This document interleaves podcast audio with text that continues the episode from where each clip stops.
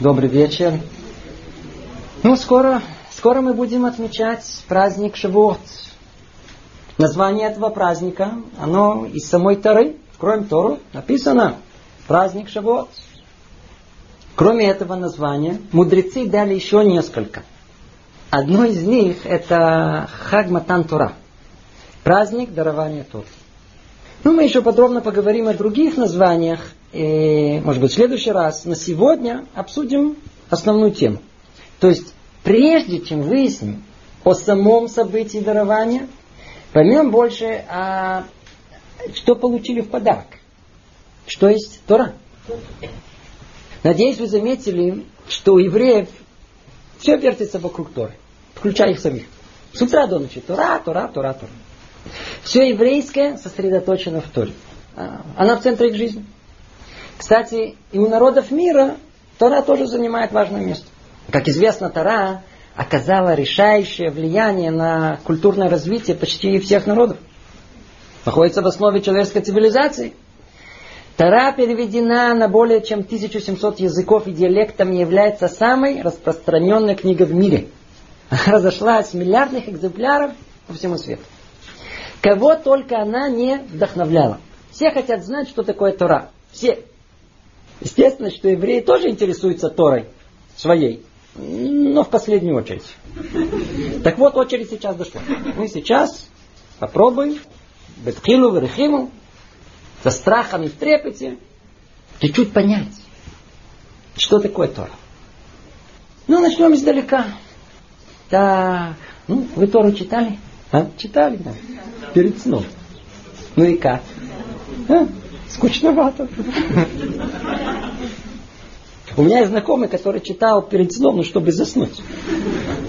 А есть, которые интересуются. Знаете, вначале, а вначале еще ничего. Интересно. Особенно история про Иосифа и его братьев. Закручено. Про Лота с дочками в пещере. Тоже интересно.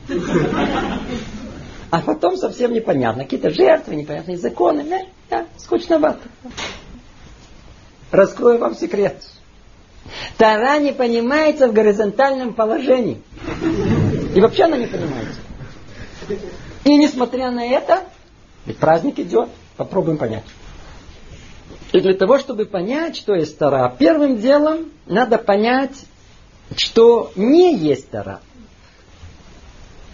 Чтобы мы ничего заранее не перепутали.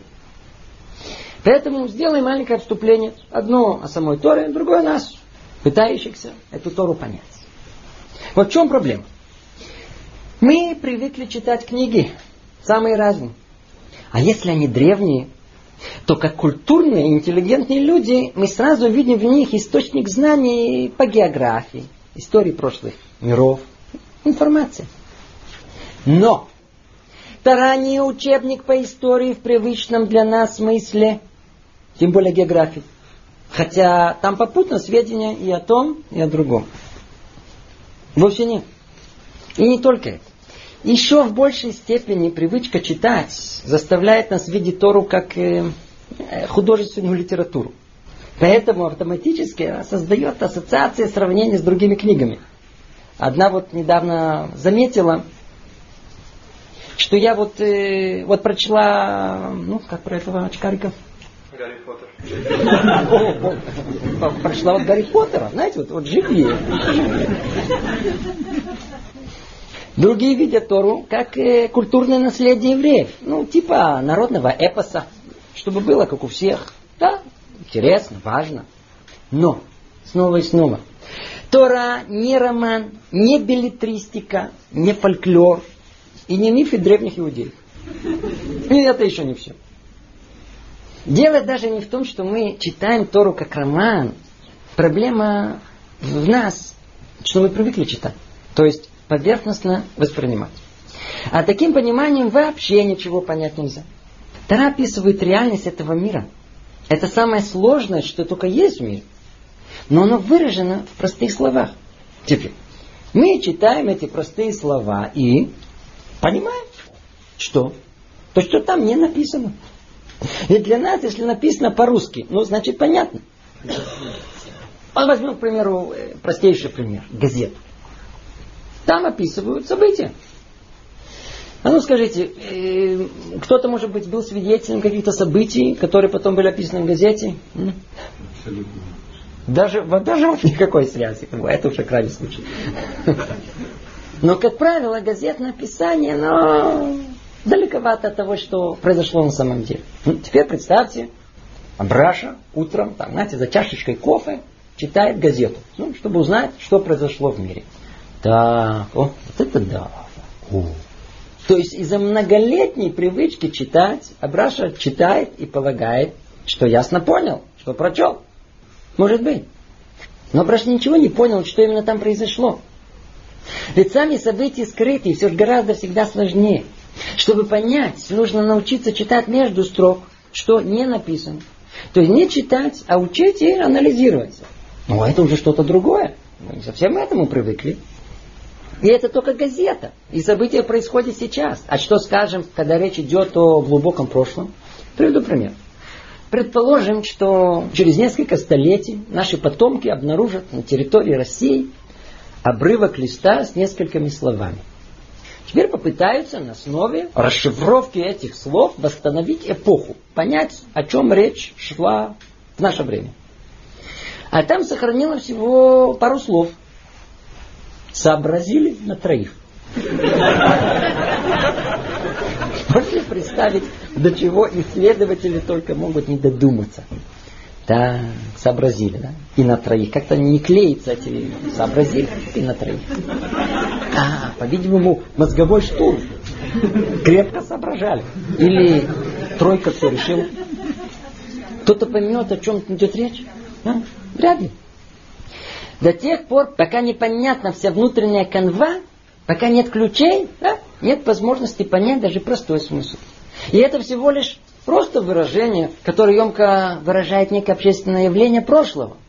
А что говорить о древнем тексте, который изначально скрыли, зашифровали, как то Тора, Талмуд. Вот, к примеру, есть в Талмуде знаменитый спор между учениками Илеля и учениками Шамая. Два с половиной года они спорили, стоит ли появиться человеку в этом мире или нет.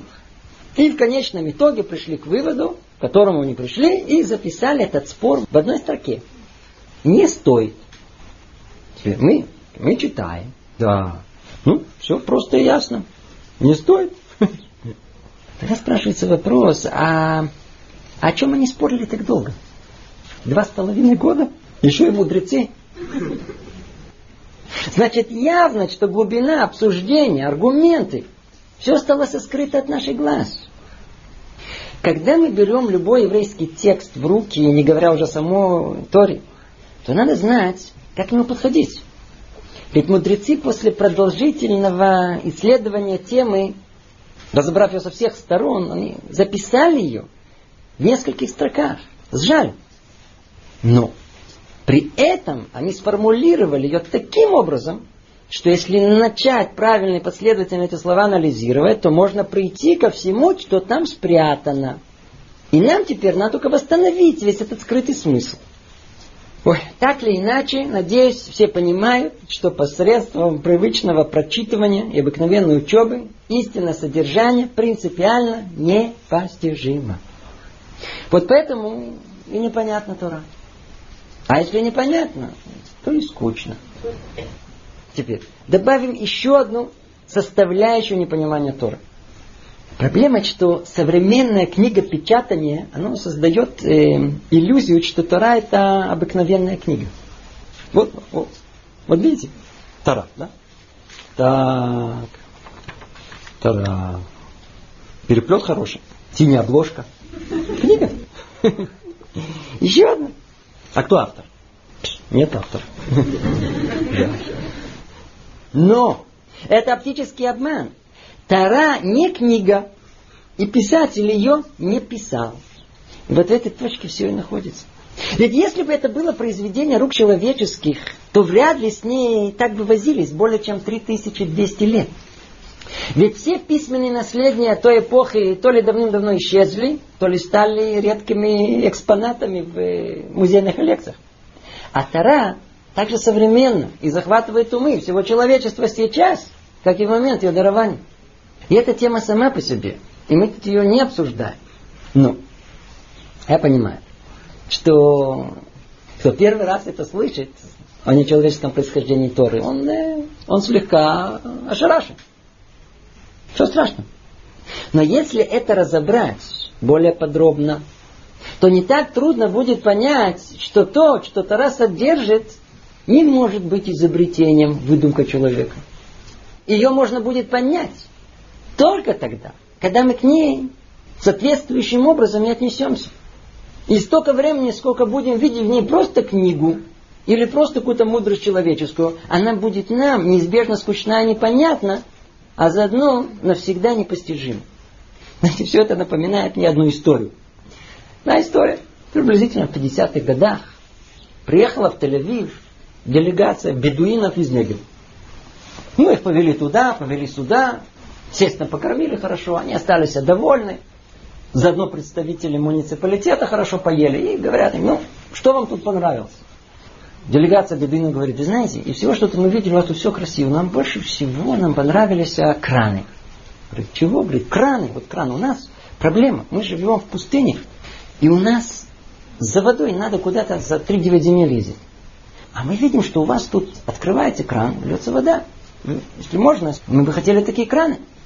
Нет проблем, Тут же спустили приказание вниз, заверните им 20 кранов. Подарок от муниципалитета Тель-Авива бедуинам Негев. Делегация с огромной радостью возвращается к себе в шалаши. Тут же приладили эти краны. Весь народ собрался. Торжественной обстановке открывает кран. Вы понимаете, никакой воды не льется. Ну, они обозрелись, звонят им, говорят, вы что нам плохие краны дали? Они не дают воду.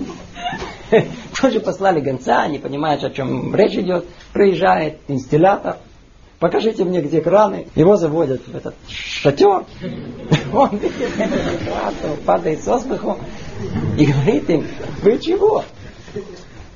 Кран это только самая конечная часть. Ведь экран присоединен к трубе, труба еще к трубе. И куда-то какой-то водопровод в другое место. Там есть какая-то насосная станция, которая качает. И где-то все исходит из огромной реки, из огромного озера, питьевой воды. Надо присоединиться к воде, чтобы из крана вышла вода. Вот так и у нас. Чтобы Тору познать, надо подключиться к живому источнику. Открыли перед сном Тору, открыли кран, а где трубы? Где связь? Не вылится мудрость Торы из книги с переплетом, если не присоединим себя к ее источнику, если не будем учить ее как источник божественный. И точно так же, как Моше получил Тору от Творца, так же и мы должны держать эту книгу. Но только тогда может появиться маленький шанс ее понять. Итак, попробуем углубиться. Как вы знаете, все еврейское построено на исторической памяти, том самом невероятном событии, которое произошло 3223 года назад на горе Синай. Творец раскрылся перед всем еврейским народом и дал им Тору. Тору письменную и устную. Ну, устная Тора была получена устно. Ее получил Маше Рабейну, пророк Моисея, и передал ее впоследствии всем своим ученикам. И Тора письменная. Тора письменно была записана. Как? Технически это произошло следующим образом. Пророк Моше записал всю Тору под диктовку Творца. Буква в букву.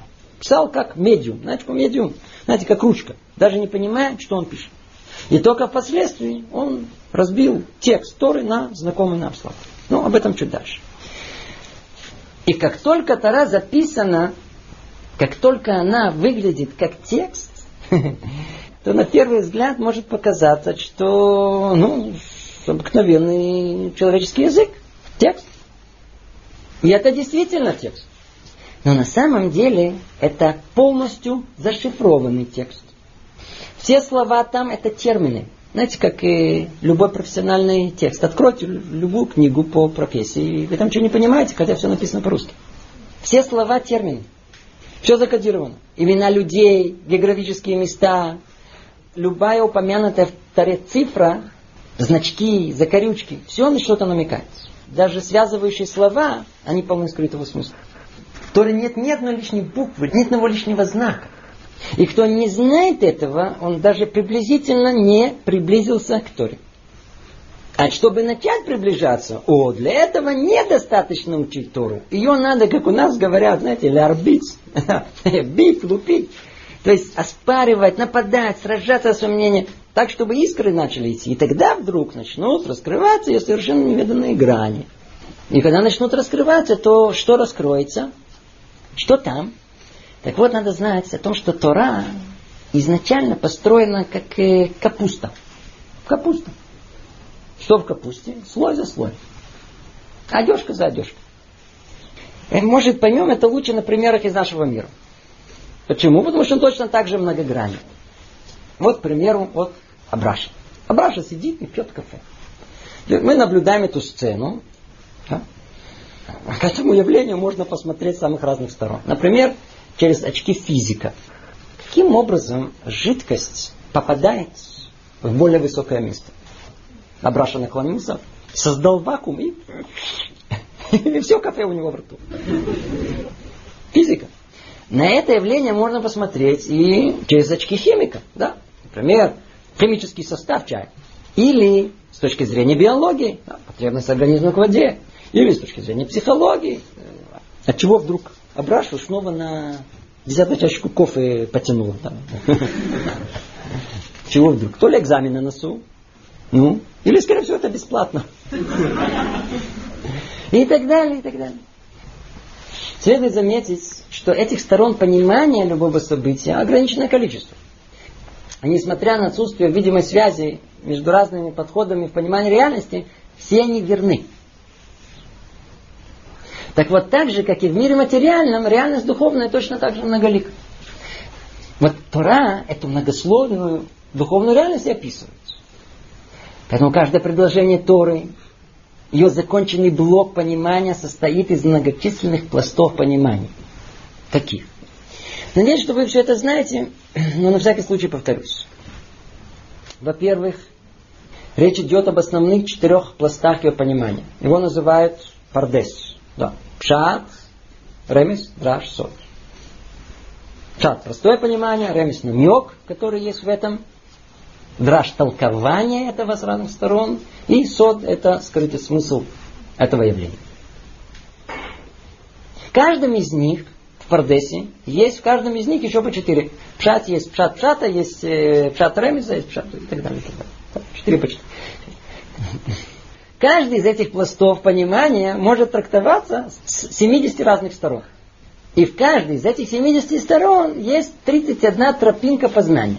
Так сказано. Теперь посчитайте и получим, что это не так просто понять, что там намекнуто. Тора, она безгранична. Не, знаю, слышали известное свидетельство Рабихайма из Воложина, что Гаону из Вильна однажды раскрылось 2260 сторон понимания трех слов Торы. Алу зеба негев, поднимитесь в Негове, вот эти три слова, раскрылось ему 2260 сторон понимания. Вы понимаете, какие? Я лично ничего не понимаю. Но все же, как это понять? Что такое пардес? Вначале обратимся к примеру из реальности и заметим, что все состоит из пардеса. К примеру, э, вы едете на машине и видите перед собой столб с рукой, со знаком «Остановись». Что это значит? Можно тут же это разложить на четыре этих слова. По-простому, что это означает? Пшат. А ну, помогайте мне. Что это? Это говорит нам, что необходимо остановиться, чтобы не врезаться в кого-то. Ну, это пшат. Ремес, намек. Смотри, не остановишься, получишь штраф. Теперь толкование. Что за толкование? Остановившись, человек меняет себя. Укращает свой гордый дух. Ведь человек, он себе, улица принадлежит мне, я тут король, а тут на раз и остановиться надо. Ну, король, но не в этом месте. Надо научиться контролировать себя. Вначале остановись, а потом сделай. О, большой принцип. Это толкование. Что за тайна? Тайна вообще невидимая о том, что в мире должен существовать мировой порядок. Предположим, должны сохраняться законы отношения между людьми. Так вот, по этому принципу понимается все в мире. Лавдив, да. В отличие от этого, и в Торе есть в каждой ее мысли смысл простой, внешний. Он написан в классических комментариях мудрецов Раши, Рамбан, Незра и так далее. И без них вообще мы ничего не понимаем. А намеки и толкования, они находятся в многочисленных мидрашах, в Багадот, в толковании мудрецов, в гематриях.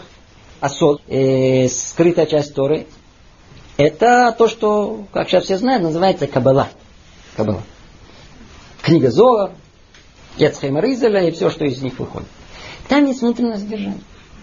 При этом те же слова, которые выражают простое понимание, они же выражают и намек, и толкование, и тайный смысл.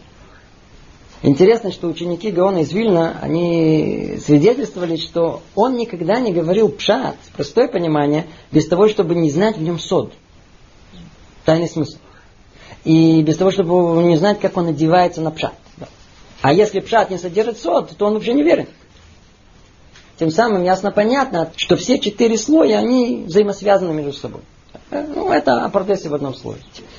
На следующем этапе каждый из пластов Пардес распадается на 70 сторон понимания.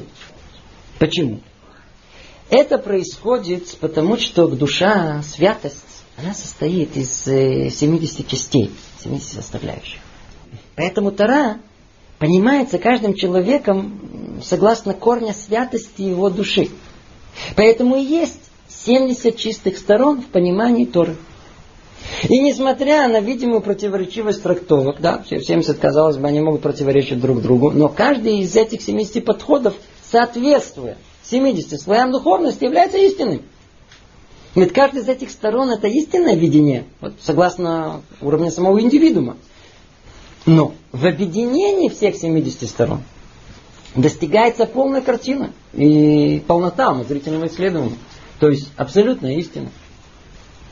Кстати, я упомянул, что чистых сторон 70. А нечистых, то есть неправильных, сколько угодно. Это я упоминаю в связи с тем, что часто приходится слышать, как люди пытаются писать свои комментарии на Торы. То есть, прочитав Тору как роман или исторический документ, э, у творчески настроенных людей появляется озарение. И они его публикуют. А когда замечают, что никто их всерьез не воспринимает, они удивляются, как так? Есть 70 сторон понимания. Да, есть. Но истинных сторон понимания только 70 и не более. Поэтому любая попытка придумать 71-ю приведет к обратному результату. Ну, к лжи.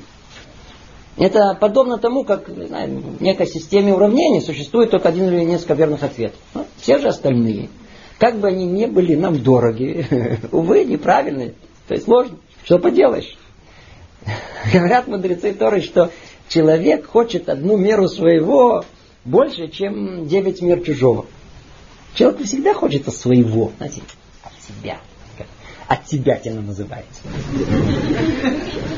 А надо знать, что Тора это замкнутая и полная система знаний. Из-за ее бездонной глубины раскрытие нового возможно.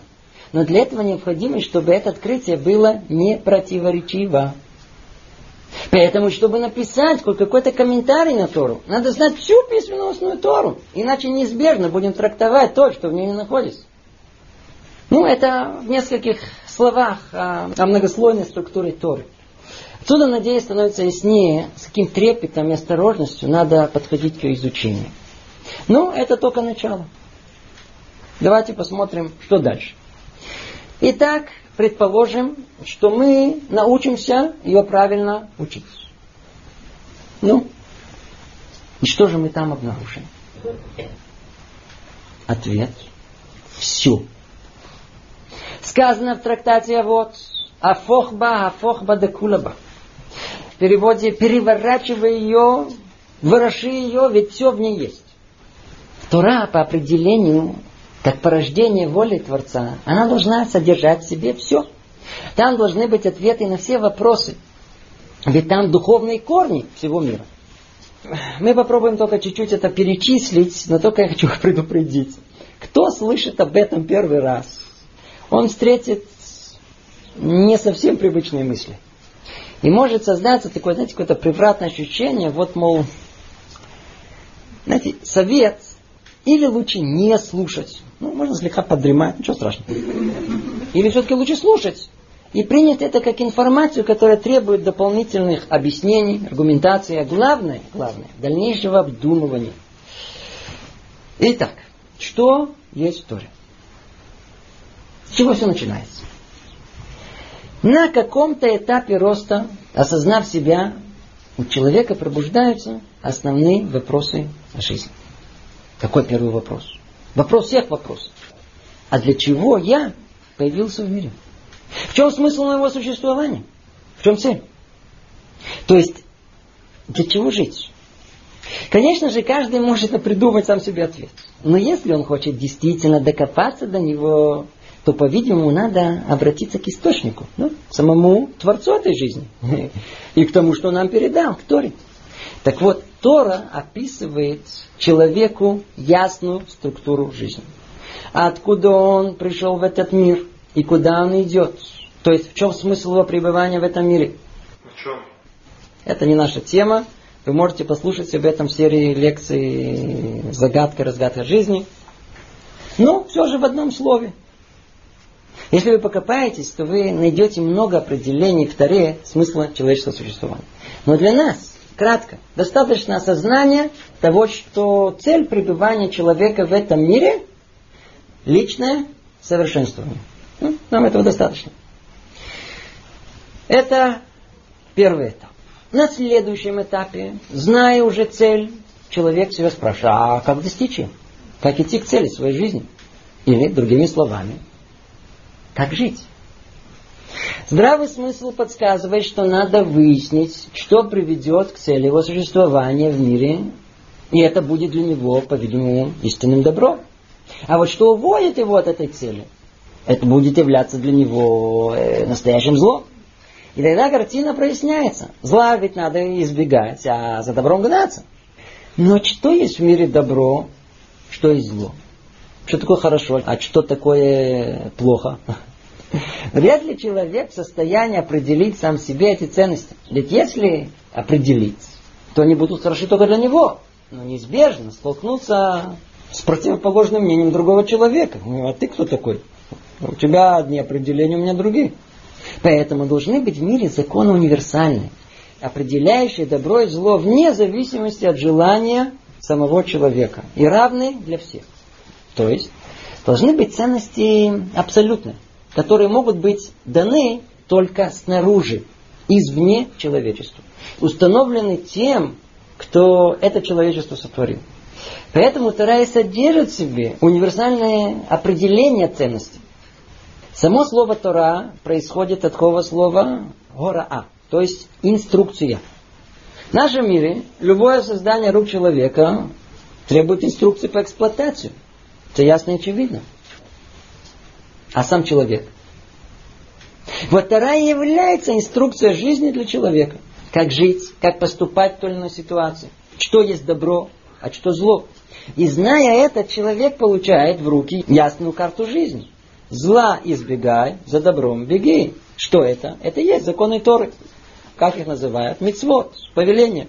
Есть повеление не делай. Суть их ограничить оградить человека от зла, чтобы он сам себе не навредил, а с другой стороны, что есть повеление делать, чтобы помочь человеку э, удостоиться добра, принести себе добро. Вот все это содержится в Таре. Митцвот. Хорошо. Итак, получив ответ на основные вопросы жизни, для чего жить и как жить, на следующем этапе встает вопрос, а в каком мире я живу? Из чего он состоит? Как он устроен? И на этот вопрос Тара содержит соответствующий ответ. То есть она включает в себе знание о всей структуре мира. У нас это называется Маасе Меркава, это знание о Творце, это творение, и Маасе Берешит, то есть естествознание, или что произошло в начале творения. Все эти мудрости получил Маше на горе Синай и передал ее следующим поколениям, следующим мудрецам, там, на горе Синай, 40 дней и 40 ночей, он учил мудрость всего мира. В этой мудрости, вообще в мудрости, Творец установил 50 ворот ее постижения. Моше Рабейну было раскрыто и 49. То есть все, кроме познания сути самого Творца.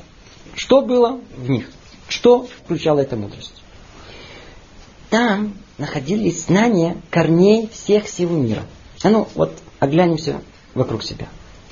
В первую очередь, там самое внизу мы наблюдаем мир мертвый, мир неорганической материи. Мы часть его и сотворены из него. Поэтому необходимо знать, чего остерегать, что полезно, что вредно. Но не с точки зрения науки, которая занимается описанием природных явлений и как их можно преобразовать или использовать, а с точки зрения духовных корней материального мира. Откуда энергия, которая питает ее и заставляет, к примеру, электрон неустанно вертеться вокруг атомного ядра? Это целая огромная тема, даже не касаемся. Или другие ворота происхождения растительного мира, всевозможных трав, деревьев. Какие силы порождают? Что приводит к невероятному разнообразию животного мира, птиц, рыб, членистоногие, только нет. Другие врата мудрости происхождения человека. Маше, как судье, необходимо знать секрет корня души человека и понять, что приводит его к грехам. То есть, какая сила приводит человека а, к воровству, а какая прелюбодеянию. Все это необходимо знать. И не как основные знания, это не самоцель это знать, а как знания сопутствующие. О чем речь? В качестве примера. Чтобы установить новолуние, надо разбираться в астрономии. Чтобы сделать Ирув, кто знает, тот знает, э, надо разбираться в геометрии. Чтобы понять все тонкости соблюдения митцвот, связанных с э, землей в Арас Израиль, надо разбираться в агрономии. Невозможно судить колдуна не разбираясь во всех тонкостях и деталях колдовства. И, и вот так 49 ворот мудрости. И все это записано в Таре. То ли напрямую, то ли намеком, в буквах или гематриях, в форме букв, клонение от них и всяких значках, украшениях и так далее. Рамбан в своем знаменитом введении на Тору пишет, что все учится из Торы. Царь Соломон, Шломомец, которому Творец дал особую мудрость, он знал секрет корней всех сил мира. Как и откуда что произрастает. Какая сила питает какое растение. Он составил книгу всех болезней и их полное излечение. Он понимал разговоры деревьев, птиц, духов. Только не пугайтесь. Все знал царь Соломон и все это нашел в Таре. И даже в более близкое время к нам описывают очевидцы, что Гаон из Вильна знал в совершенстве все мудрости мира. Алгебру, геометрию, инженерию, музыку. Да. В теории музыки вообще он знал в полном совершенстве. Все находится в Таре. Кстати, интересно заметить, что, как пишет Рабьюда Алеви в книге Акузари, что во времена царя Соломона пришли мудрецы со всего света и стали учить его премудрости. И, они переняли они переняли основы всех корней естествознаний, философии. И впоследствии вот эта вся эта мудрость видоизмененная, она вначале попала к Каздеям, по-видимому, это древний халдеев, от них к персам и арамейцам, а от них к грекам, а от них уже к римлянам. Но из-за древности событий и фактов, из-за того, что прошло много-много времени и большого количества переписчиков, источник мудрости, откуда все это пришло, не упоминается в их книгах.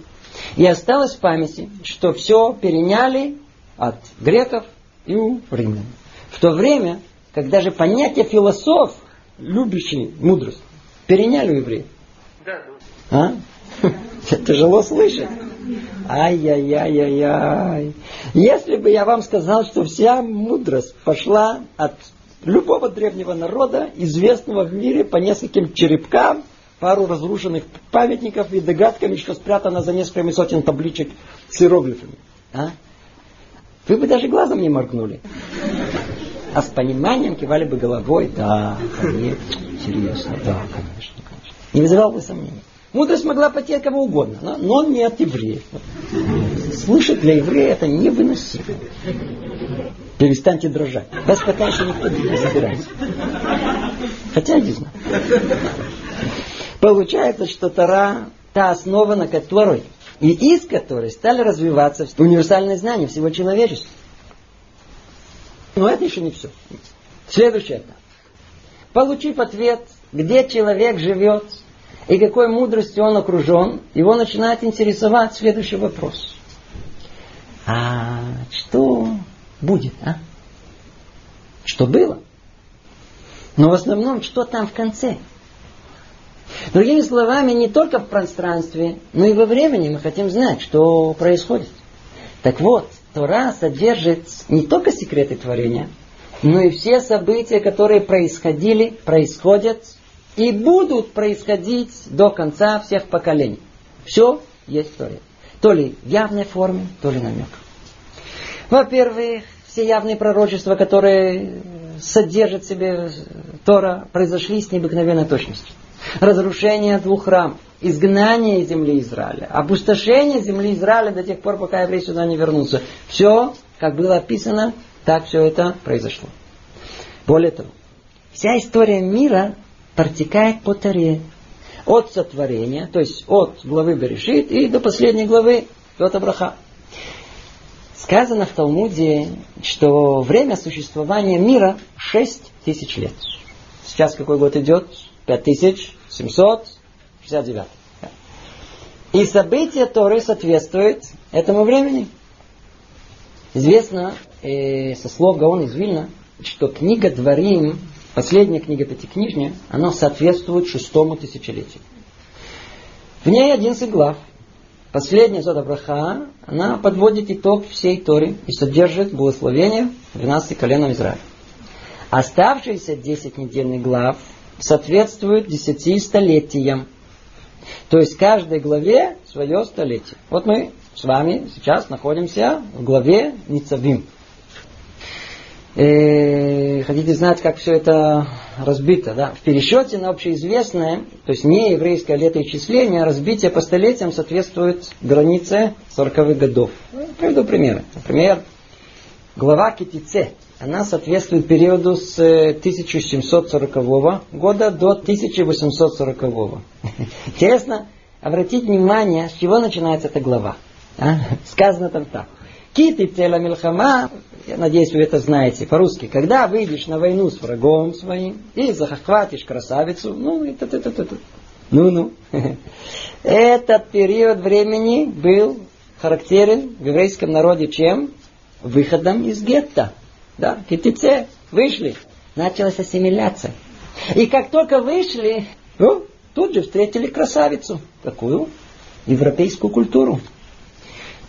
Дальше идет глава Китово. Что там сказано? Когда придете вы на землю, которую дал вам всесильный, то есть придете в Израиль, по времени глава Китово идет после Китице, то есть речь идет о промежутке между 1840 годом и 1940. И этот период времени, когда началась первая Илья в землю Израиля. В эти годы ученики Гаона и Бальшемтова первые поднялись на совершенно опустошенную землю. И все это сбылось. Все это сбылось. И что есть дальше еще в э, главе Китово? Все невероятнейшие проклятия, которые можно только себе представить.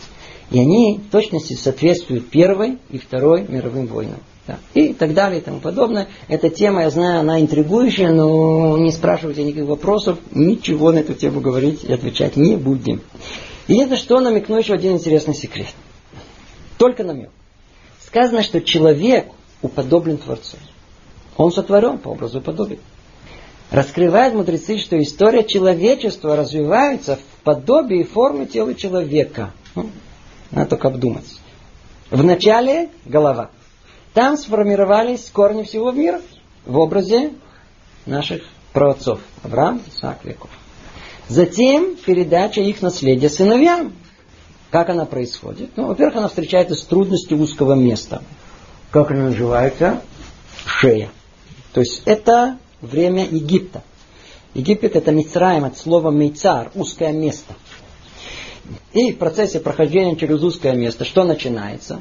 Совершенно невероятно чудесное развитие еврейского народа. И 70 потомков праца Якова, они достигают несколько миллионов. Это что? Это уже плечи. И история бежит. Сердце первый храм, царь Давид и так далее до наших дней. Когда мы все дальше и дальше отдаляемся от головы, от сердца и погружаемся в материальную, грубую оконечность ног. Это наша эпоха. Вот поэтому нашу эпоху так ее называют. Как ее называют? А? Иквота Машиах. Знаете, задумывались? Что такое иквот? Вот пятки. Пятки Машеха. Мы находимся уже в пятках. У нас самые нечувствительные души, как окончание пяток. Что поделать? Дошли до пяток. То, одним словом, в Торе описана история всего мира. Она описывается все духовные корни. Описано заранее, заранее, заранее появление и развитие христианства и мусульманства и так далее. Ну и чтобы окончательно добить всех присутствующих, скажу лишь, что не входя в детали, что нет частности в жизни, которая не была бы намекнута в Торе. Неизвестен случай, когда один негодник уже приставал к Рамбану с вопросом, а где он в Торе, и Рамбан тут же на месте показал ему, где он находится. Посмотрите, он сделал чудо. Это Тора. Но это еще не все. Знаете, я все-таки добавлю еще очень существенную часть. После всего сказанного, ну, человеку захочется приблизиться к Торе, и тогда он с удивлением обнаружит, что в ней не только вся этика, мудрость, история мира, но она содержит еще и совершенно необыкновенное, необычайное, чудесное свойство. Тара не подобна другим премудростям и наукам. Вот человек учится. В чем приобретает? Знание. Но когда учишь Тору, то кроме знаний можно еще удостоиться очищения души. Тара, как вода, она моет, моет. Помню, как один парень в Ишиве обратился к Раву. Он, по-видимому, пришел из э, такой э, жизни свободной. Говорит, а, как отмыться от прошлого? Ну, ответил ему, говорит, не паникуй, Тара уподоблена воде. Ты только учись. По-настоящему учись, ну, отмоешься. Главное, погрузись всецело. Как в микву. Вот поэтому Тара называется Микве Исраэль. Как миква ритуального очищения. Она очищает. Так погружающийся в Тору может очиститься от увечьей души, которую он нанес сам себе. Ой, это Тара, это Тара, можно перечислять и перечислять, перечислять. Вот это Тора, а? Тут Гарри Поттера читал. Интеллигент. То, тут остановимся. Всему, что мы тут перечислили, необходимо дать какое-то объяснение. Ведь как это может быть? Как понять, что все мудрости мира, вся история, все, а эти, все содержится в Таре? Говорит Рамбан в вступлении в комментариям Тор. Надеюсь, вы знаете, что Рамбан был один из величайших каббалистов со всех времен, и через него прошла вся Тора. Он пишет непривычные для нас мысли. Пишет он так. Тара предшествовала сотворению мира и была написана черным огнем по белому огню. И дальше он цитирует из книги Зора, что Творец смотрел в Тору и творил мир. Надеюсь, что теперь совсем все непонятно. Ну, ничего себе, у нас держим книжку, да. Книжку держим. Как все это понять? Что имеется в виду? Совсем непросто. Надо знать, что Тара это совсем, совсем не то, не то, что мы полагаем. Ну, по порядку. Чтобы понять поглубже, сделаю маленькое вступление. А ну, обратите внимание на любую вещь вокруг нас. Как она появилась? Вот э, стаканчик. А? Чего ж проще? А? Как он появился в свет? На заводе машина она штамповала. А что, ни с того ни с сего штамповала? Нет. Этому предшествовала конструкция, план. Вот таких габаритов, такой материал, стенки такой толщины, форма. И не только стаканчик, но и все, что мы видим вокруг, прежде чем было произведено, вначале появилось в голове человека как план. Это духовный закон. Любому творению должен предшествовать план. Это то, что Творец строил нам, built-in в образ мышления человека по своему подобию. Поэтому, когда мы видим колоссально сложный и гармоничный мир вокруг себя, то осознаем, что этому творению предшествовал план. Так вот, Тура – это план мира. Тот самый план, по которому этот мир был сотворен. Это не так просто понять, что значит Тора – план мира. Если только вдумаемся, тогда мы поймем, каков правильный порядок в мире. Ведь все наоборот. Ведь все причинно-следственные связи, они построены наоборот. Только несколько маленьких примеров. Возьмем субботу. Как мы представляем себе субботу? Человек работает, работает, работает. Ему надо отдохнуть. Исследования показывают, что действительно потребность к отдыху, она приходит на седьмой день. Ну, и тогда мы полагаем, как здорово. Тара позаботилась о нас и обязала на седьмой день отдыхать. В то время как все наоборот. Так как мир был сотворен в течение шести дней, а на седьмой день Творец остановил творение, по этой причине человек был сотворен с душевными силами, которые требуют отдых на седьмой день. Или другой пример. Относительно недавно открыли о том, что сворачиваемость крови у новорожденного, оно доходит до своего максимума на восьмой день. Ну, какова наша реакция? Какие умные евреи, откуда они все это знали? И они делают брит милун именно на восьмой день. Ай-яй-яй, все наоборот. С точки зрения духовных законов, бритмила должна быть на восьмой день. По этой причине сворачиваемость крови у новорожденного, она достигает своего пика на восьмой день. Все причины следствия меняются. Это имеется в виду, когда мы говорим о том, что Тура – план мира. Поэтому говорится в книге Зуар, смотрел в Тору и творил мир. Теперь понятно, что Тора обязана была предшествовать творению мира. А отсюда и следующий вывод. Если весь мир сотворен по Торе, то неизбежно все, что находится в мире, от мала до велика, должно находиться в той или иной форме в самой Торе. Поэтому Тора и включает все и вся. Мудрость, историю, все, что мы перечислили. Более того, вся реальность мира, все, что происходит в мире, необходимо, чтобы было упомянуто в Торе те события, все люди, все, что мы упомянули. Поэтому в наше время, э, с появлением компьютера, были найдены совершенно удивительные неведомые открытия. Все зашифрованные в тексте Торы. Там это должно быть. Рамбан в своем видении на комментарии Торы пишет, что Тора изначально была написана черным огнем по белому огню. Что за белый огонь? Что это? Я только заранее извиняюсь, что подробно ничего не объясняю. Эта тема необыкновенно сложна. Да? И для многих занятий, и вообще, может, не для нас. Но все же только намеком несколько предложений. Говорит Мара, что есть два имени у Тора.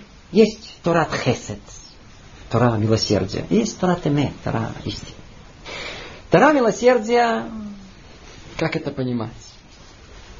Тора милосердия, милосердие это Хесед – Хесед – это безграничное желание. Дать, дать.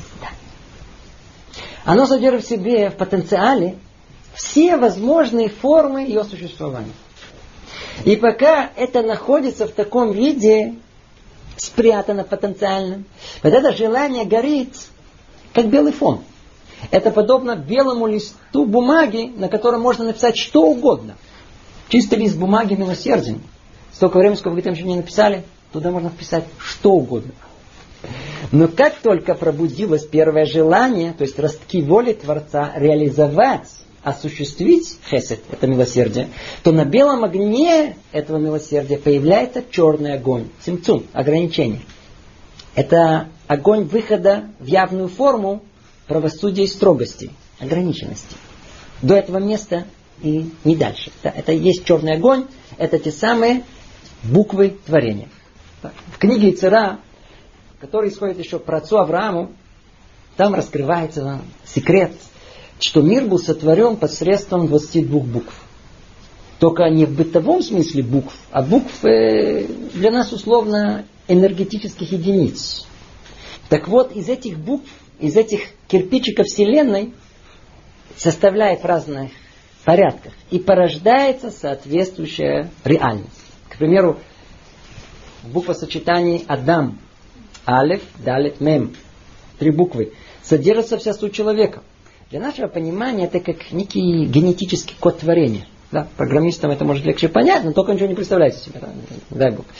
Так Рамбан и объясняет. Вся Тора от первой буквы Бет, Берешит и до последней Ламет, Израиль, была записана, закодирована одним словом. Да? Все. Без перерыва одни буквы. Без разбиения. И в этом коде заложен Творцом потенциал всего мира. За всеми возможностями. И так как Тора находится во всех мирах, от самых высоких, духовных, и в конечном итоге не сходит сюда, до нашего материального мира, то в зависимости от того, на каком уровне она находится, она приобретает разную форму. То есть разбивку на слова. Там наверху, в мире Ацелут, в мире присутствия Творца, она состоит исключительно из имен Творца. А внизу, тут, в мире действия, она уже разбита на слова, как события и мецвод, вот знакомые нам из второй. То есть и в письменной форме ее передали в виде повелений, а в устной форме как и составленную из имен Творца. Имен Творца имеется в виду, э, каким образом управление Творца проявляется и воспринимается нами в этом мире. Не просто. А, а ну повторим, только то, что релевантно для нас. Напомним, речь идет о празднике дарования Торы на горе Синай. Получается, что это событие, Матан Тора, дарование Торы, оно принципиально изменило саму Тору. Там на небесах Тора находится как сочетание имен Творца, то есть в форме точных законов, в виде формул сил творения. Это та Тора, которая получил Маше в устной форме. И уже писали об этом мудрецы, что если такая Тора была бы записана, то каждый, кто читал бы ее, мог бы оживить мертвых и творить сверхъестественное. Но в тот момент, когда Творец спустил Тору на землю, то есть повелел Машера Бейну ее записать черным по белому, она видоизменилась. И сузилась до понимания нашего человеческого восприятия и приобрела форму событий и действий, повелений, ну, знакомую нам, да, Баржит, Бара и так далее. Это и есть Тара письменная. Получается, что та же Тара на небесах находится в форме близкой к Творцу, к дающему. А когда спустилась на землю, та же Тора получает форму другую, ближе к человеку, согласно уровню принимающего.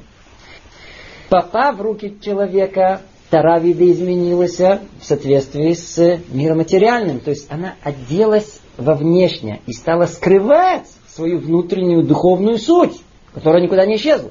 Поэтому, когда мы читаем в Торе о событиях, разворачивающихся в этом мире, и слова, и названия взяты из мира материального, однако всегда подразумевается действие, происходящее в первую очередь наверху, в духовном мире. В книге Зоар написано, что у Тары, как и у человека, есть четыре составляющих. Одежда, тело, душа и душа души. И, эм, поймем проще о, о человеке сначала. Человека мы встречаем как по, по одежде, по одежке. Это видно, это то, что прежде всего бросается в глаза. Но человек все же больше проявляется не в одежде, а в своем теле. Это больше человек. А что еще больше? Человек это даже не его тело. Человек это его душа. Ну и это не последняя станция. А самое главное в ней, что там в этой душе скрыто. Это порой тайна для самого человека. Это душа души. Вот так и в творении. Душа души творения – это совершенно скрытая от нас истинная воля Творца. Вот эта воля выражается в более внешних духовных законах, совершенно скрытых от глаз человека. Это как называется? О, это уже душа.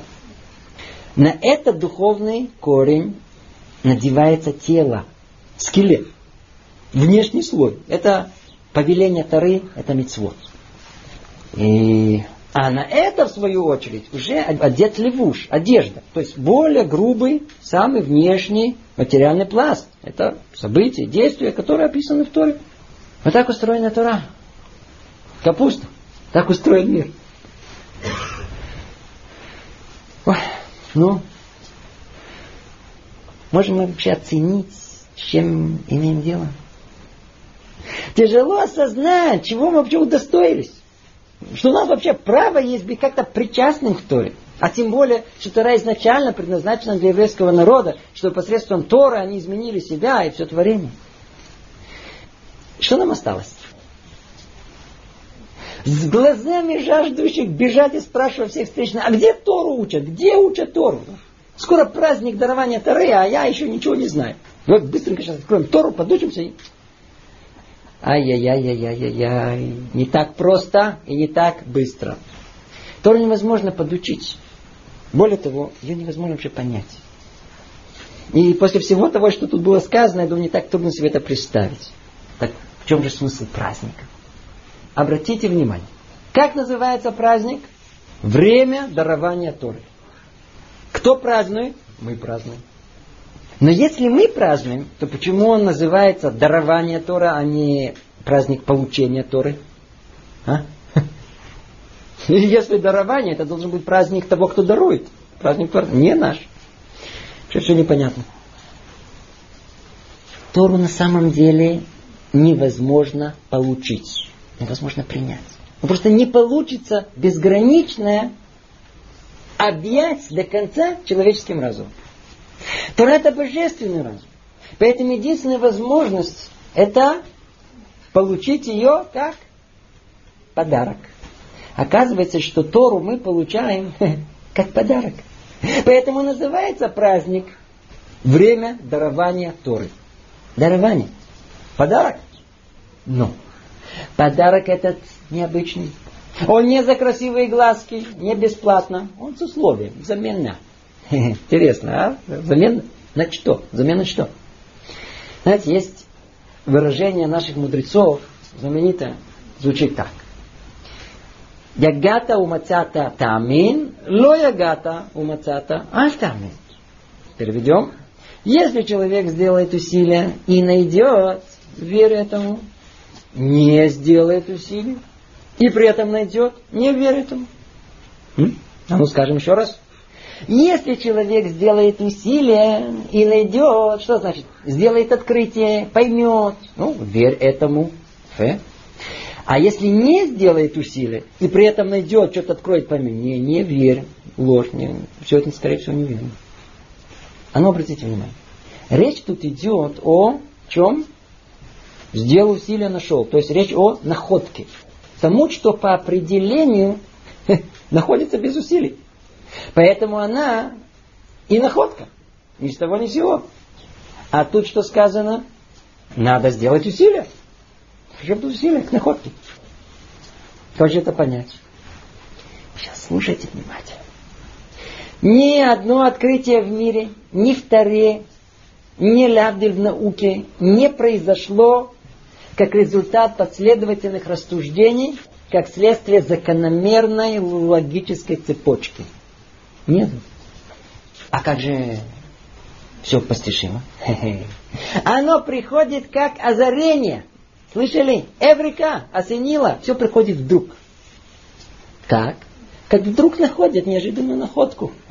Двигался в одном направлении, бац, вдруг нашлась, пришла мысль в самом другом месте. Только поинтересуйтесь. Узнаете. Все, чего добивается ученый, состоит из 99% усилий и 1% озарения, которое он получает свыше как подарок за его труд. Все, что человеку достаивается понять, открыть, придумать, это не прямой результат его умственного усилия, а опосредованный. Труд это условие, это плата. А сам результат получаем как подарок. Вот так и второй. Тору истинную получает как подарок взамен лишь за колоссальное усилие со стороны человека. Знаете, однажды застали Хазониша, Хазониш, один из э, величайших мудрецов современности, его застали на тем, что он спал на полу около кровати.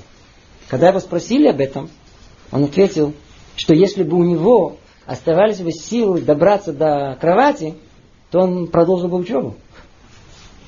Называется Амаля Тура.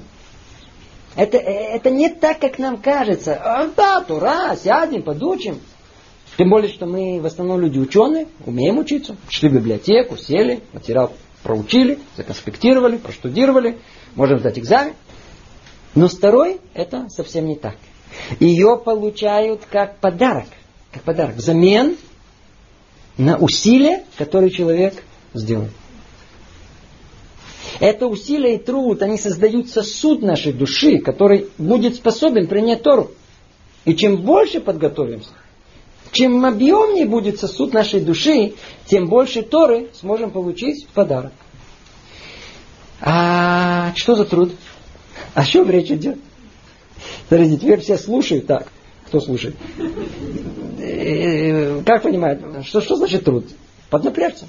Учиться больше времени. Да, конечно. Больше усилий надо предпринять. Без всякого сомнения. Но этого недостаточно. Недостаточно Тору знать. Ее, оказывается, надо, это только у евреев такое есть, ее, оказывается, надо купить, приобрести. Важно, чтобы Тора не была внешним знанием, а стала частью человека. Вот, вот это, вот это труд. Написано в трактате вот, что тот, кто хочет знать Тору, должен ее купить. Ну, и как покупают ее? Так же, как все в мире приобретается своим путем, так и у Тора есть свой путь приобретения. Мудрецы пишут, что Тора приобретается посредством 48 платежей. Это 48 путей приобретения Тора. Вот теперь многое можем понять. А ну, вернемся к Шавуоту и всем событиям, связанным с ним. Евреи находились 210 лет в Египте и погрязли там в 49 ступеней нечистоты. Надеюсь, вы это помните. Поэтому по выходу из Египта Творец не мог дать им Тору. Она просто бы не прилипла бы к ним. Поэтому потребовалось время на очищение и подготовку. Это заняло сколько? 49 дней. 7 по 7. Теперь, как они очистились? Каждый день еврейский народ огромным усилием приобрел один из 48 видов усвоения Торы. И на 49-й день, накануне праздника, они собрали все вместе. И благодаря тогда полному очищению и получили Тору как подарок. Теперь, надеюсь, становится понятным название праздника. В Таре, данной Творцом, это событие называется Шавуот. Недели. Это неделя усилий, которые вложил народ Израиля, чтобы удостоиться Торы. Поэтому со стороны Творца это называется Шавуот. Он хочет дать кредит, заслугу еврейскому народу. А мудрецы, наоборот, они осознают, что Тора сама по себе вообще непознаваемая. И на самом деле это только приходит от Творца самого. Поэтому назвали ее как праздник дарования Торы. Приписано в получение Торы Творцу.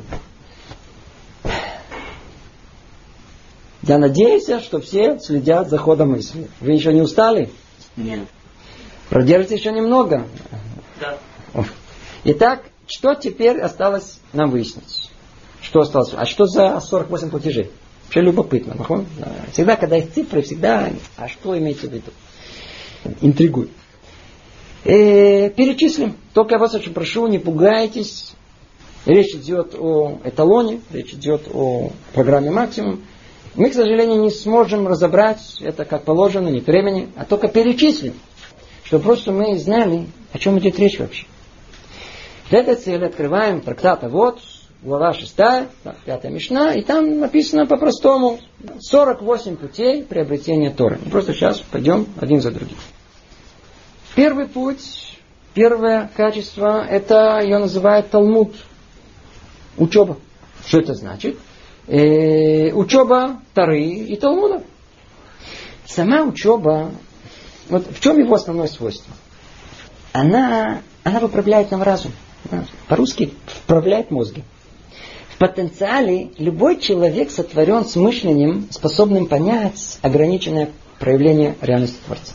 Но не развивая свое мышление, голова чуть-чуть у нас, знаете, искривляется. Поэтому, изучая Тору и Талмуд, который, хотя и написан языком людей, но логикой Творца, то постепенно, постепенно, если они продолжат изучение, их здравый смысл и умение мыслить э, восстанавливается. Надо только учиться. И тогда, и тогда, со временем мы научимся понимать, что написано в Торе, а не подгонять Тору э, под свое кривое понимание. Это первое, Талмуд. Второе. Шмията озу. Это учиться ушами. Что это значит? Э, по-простому, не учиться про себя, а чтобы уши слышали. Чтобы уши слышали, что уста произносят. Надо учиться вслух. А здесь люди, которые говорят, вот я знаю, но не могу сказать. Проверка, знаю или нет, это когда можете сказать. Для этого нужно заранее учиться вслух, чтобы вы могли сказать. Да, огромное дело. И еще, когда э, человек учится вслух, то неясности сами по себе могут исчезнуть. И другое понимание этого слушать учителя как положено. Настроить локаторы. Как, и, как жаждут попить, так надо с жаждой слушать учителя. Да, это, это называется шмята оза. Третье. Третий путь. Э, Арихат Сватай. Это навести порядок в том, что человек выводит из своих уст.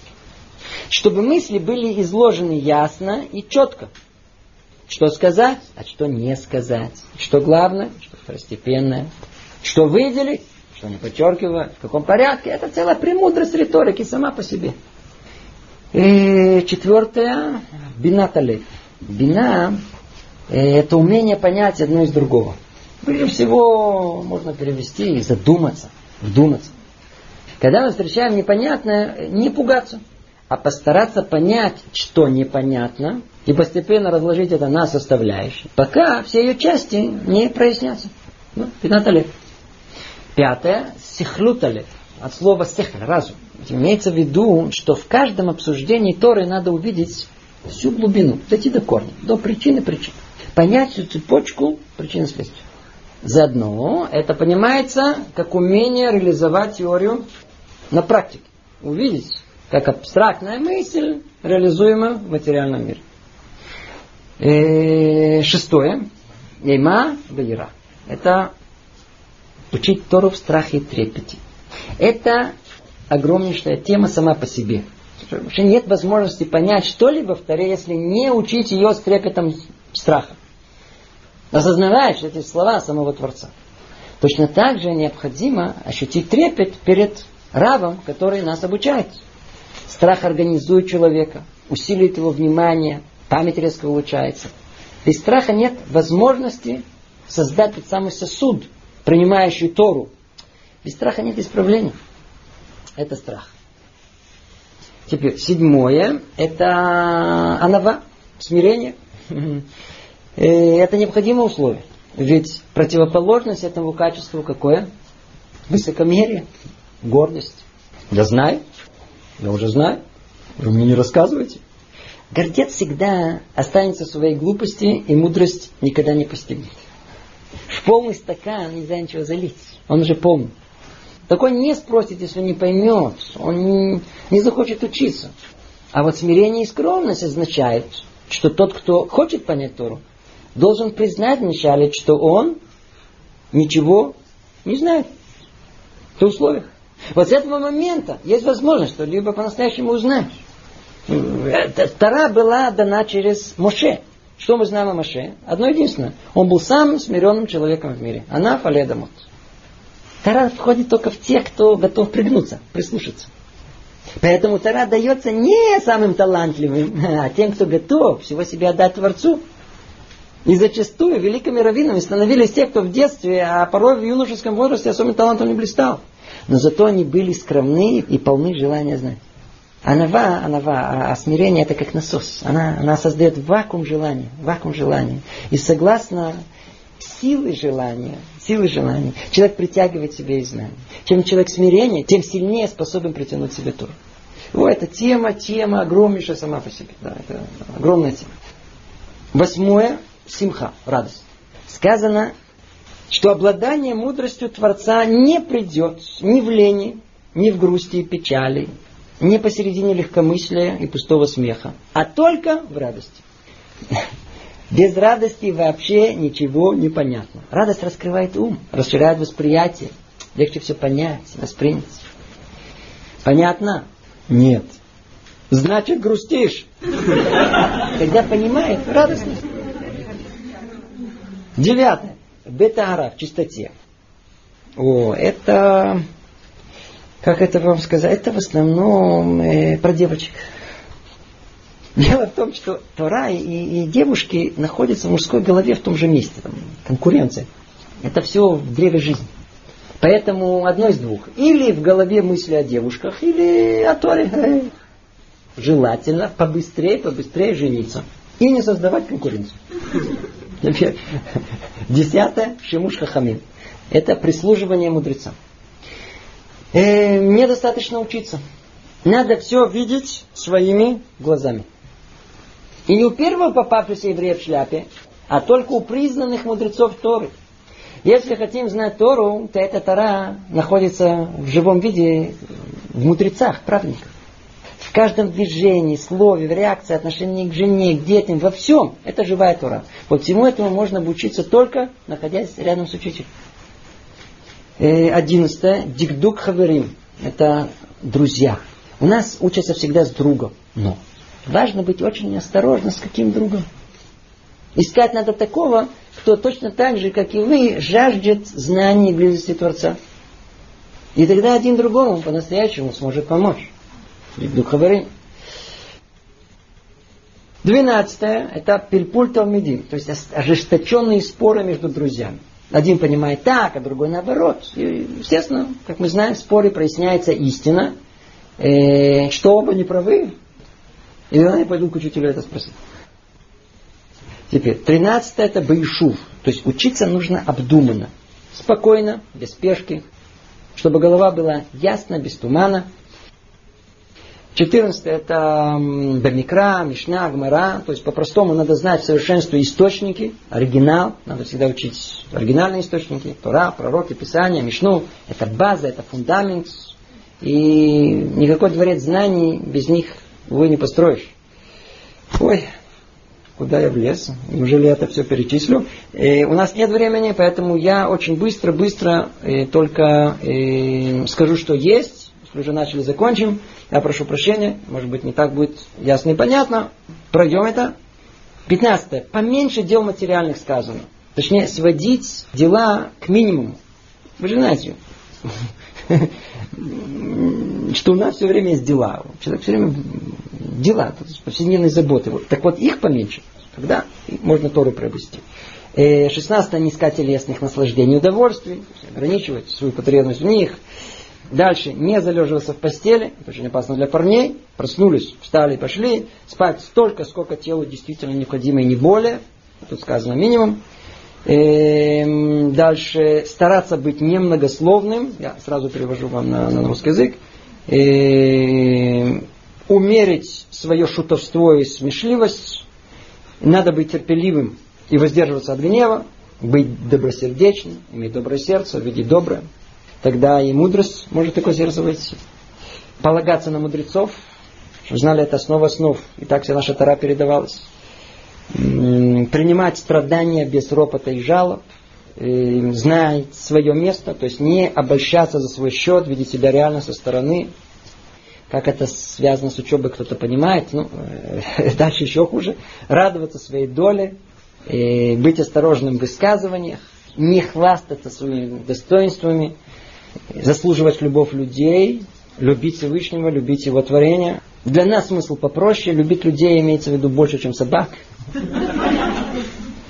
С охотой заниматься э, благотворительностью, э, ценить в людях прямо души, с благодарностью принимать э, заслуженный упрек, не позволять воздавать себе почести, изучать Тору, не пренебрегать ни единым словом, не радоваться возможности выносить решения, принимать на себя груз забот ближнего. Да? Вы слышите, огорчаться, когда он огорчен, радоваться, когда он радуется, помогать в беде, э, не осуждать, то есть всегда склоняться к оправданию, наставлять на путь истинный, но не скандалом, а мирным путем, улыбкой, добрым словом, если сел учиться, то не отвлекайся ни на что, без перерывов, обстоятельно.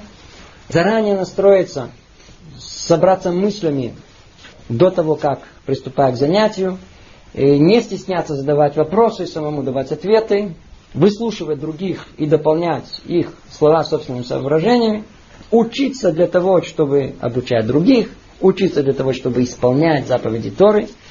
Ай-яй-яй, это развивает у человека силу поступать вопреки своему желанию, а, э, оттачивать вопросами интеллект своего наставника, точно передавать другим сказанное учителем. Ой, все это требует подробных разъяснений. И последнее, передавая высказывания мудрецов, ссылаться на тех, кому они принадлежат. Мы перечислили 48 качеств, 48 путей приобретения Торы. Вы обратили внимание, как мудрость Торы отличается от всего другого. Если вначале мы упомянули чуть ли не технические приемы по владению знаний, которые могут быть полезны в любой области, то потом начали совершенно непонятные наставления. Да? Какое отношение они имеют вообще к приобретению знаний? Скажем, отношение к друзьям, занятие благотворительностью или я знаю, ценить в людях прямодушие. Вообще непонятно. Так вот, за этим стоит великое новшество Тары. Тара видит человека как единое целое, не отделяя его разум от его личности и человеческих качеств. Принято в мире, что чтобы познать мудрость, достаточно иметь развитый интеллект. Но чтобы познать Тору, необходимо в первую очередь быть человеком, а меньше. Поэтому, если человек груб, Тора не может быть им воспринята. Он не сможет создать из себя сосуд. Поэтому пути приобретения Торы основаны не только на упорной учебе, но в первую очередь на утонченности, на устранении плохих и развитию хороших человеческих качеств, личном самосовершенствовании. Только очищение от последних капель эгоизма, от предвзятых мнений, эгоистичных желаний позволяет прикоснуться к Торе и понять ее глубину. Только так человек не примешает понимание Торы свои личные желания, интересы. Только так двигать им будет единственное желание. Познать волю Творца, скрытую в Торе. Вот это имелось в виду, когда мы говорили о труде и усилии, которые мы должны вложить, чтобы взамен удостоиться получить Тору как подарок. Наш сосуд должен быть чист. Только в чистый сосуд Тору можно поместить как подарок. И когда человек движется по пути приобретения этих 48 качеств, он заодно приобретает ясный мир. Он начинает видеть мир таким, как он есть, без темных пятен и закоулков. Мир, где все видно в ясном свете. К сожалению, многие не понимают, что иудаизм это, это не религия в привычном смысле слова. Иудаизм это путь совершенства человека. И удостоиться поэтому быть настоящим евреем и постичь Тору, ой-ой-ой, как это непросто. Непросто. Тяжело. Тяжело, но доступно. Я вижу, что вы что-то все погрустнели. То, что было сказано, это как должно быть изначально. Я вам сказал, эталон. Как положено по плану готовиться к получению Тор. И надо знать, что это план всей жизни и на всю жизнь. Да не, в один момент все усвоили. Но хочу вас успокоить. Когда мы спускаемся с общей идеей на уровень конкретного человека, то зачастую у каждого из нас свой путь к Торе. Это надо хорошо понять. И этот путь порой совсем-совсем другой. Знаете, я расскажу вам э, историю. Вспомнил вдруг, значит, надо рассказать. Интересная история. Эта история произошла в Америке, в Нью-Йорке, около 30-40 лет назад. Речь идет о одном Бальчуве, человека, который пришел к еврейской жизни. И у него отец. Отец, который после многих лет упреков вдруг заинтересовался еврейской жизнью. Ну, знаете, вышел на пенсию, стало скучно. Постепенно, постепенно стал слушать лекции, ходить на занятия, пока не понял. Что он понял? Ой-ой-ой-ой, как так? Все евреи учат Талмуд, а он не знает даже с какой стороны открывается. И тогда он решил, будь что будет, я освою Талмуд. Он был человеком волевым. Знаете, он по своей профессии был э, боксер. То есть он был в прошлом профессиональный боксер. Поэтому сказано, сделано. Естественно, что был выбран трактат Макот, переводит удары. И он приступил к учебе. Это было непросто. Вначале несколько недель учил буквы. Алиф, Бет, Гимель. Он буквы не знал даже. И после этого он разучивал слова. Долго-долго. Только потом долго переводил и запоминал каждое слово по отдельности. И только через несколько месяцев он мог прочесть первую страницу. Только после начал разбирать. Через год он освоил довольно-таки глубоко первую страницу трактата. Да? Он почувствовал, что это событие. Его сын тоже почувствовал, что это событие. И он, а он был аврехом, человеком, который все время учит Тору, он пошел к главе еврейства того времени, Раби Моше Файнштейну, благословена память его, с вопросом, можно ли сделать сиюм в таком вот особом случае. То есть, можно ли отмечать, сделать праздничную трапезу в честь окончания одного листа. Ну, я надеюсь, вы знаете, что, э, как правило, делается только по окончанию всего трактата. Порядка сотен таких листов. И, на удивление, да, Раф Файнштейн выслушал и ответил, что да, можно. И добавил, что только сделайте это как положено. Ну, Раф сказал, тут же сняли большой зал, к назначенному времени собралась совершенно неожиданная публика. Знаете, там с одной стороны отец пригласил своих бывших друзей, таких, знаете, огромных лысых боксеров. С другой сын своих писатых друзей из Колеля. Ну, можно только это представить. И э, все собрались вместе. Посередине вечера неожиданно пронесся слух, что огромная толпа религиозных евреев движется в сторону зала. Через несколько минут все прояснилось. В зал вошел сам Рамоша Файнштейн. А за ним все его ученики. Можете представить, какое воодушевление было в зале. И вот в присутствии всех отец встал, хладнокровно, слово за словом, прочел и разъяснил всю страницу. В конце, после аплодисментов, он остановился, сделал паузу и сказал одну фразу. Рибаношина, Творец этого мира, как я благодарен тебе, что ты дал мне возможность закончить этот единственный лист. На следующий день он умер. Не сказали о нем впоследствии, что он удостоился, чего удостаиваются немногие. Для него вот эта одна страница, она была приравнена всему Талмуду. Поэтому Тора порой дается согласно условиям жизни конкретного человека. Ведь сам Творец эти условия создает. Мы подошли к концу. Ощущение, что мы еще даже не начали говорить. Что нам осталось? Напомню тебе снова, что Тора подобна темному тлеющему угольку. Она скрыта от посторонних глаз. Но если мы начнем раздувать ее своим трудом и своей жаждой познания, то она ярко возгорится. И огонь ее может выжечь зло внутри нас, а свет от этого огня ясно осветит нам всю нашу жизнь. Ну, всего доброго. До следующего занятия.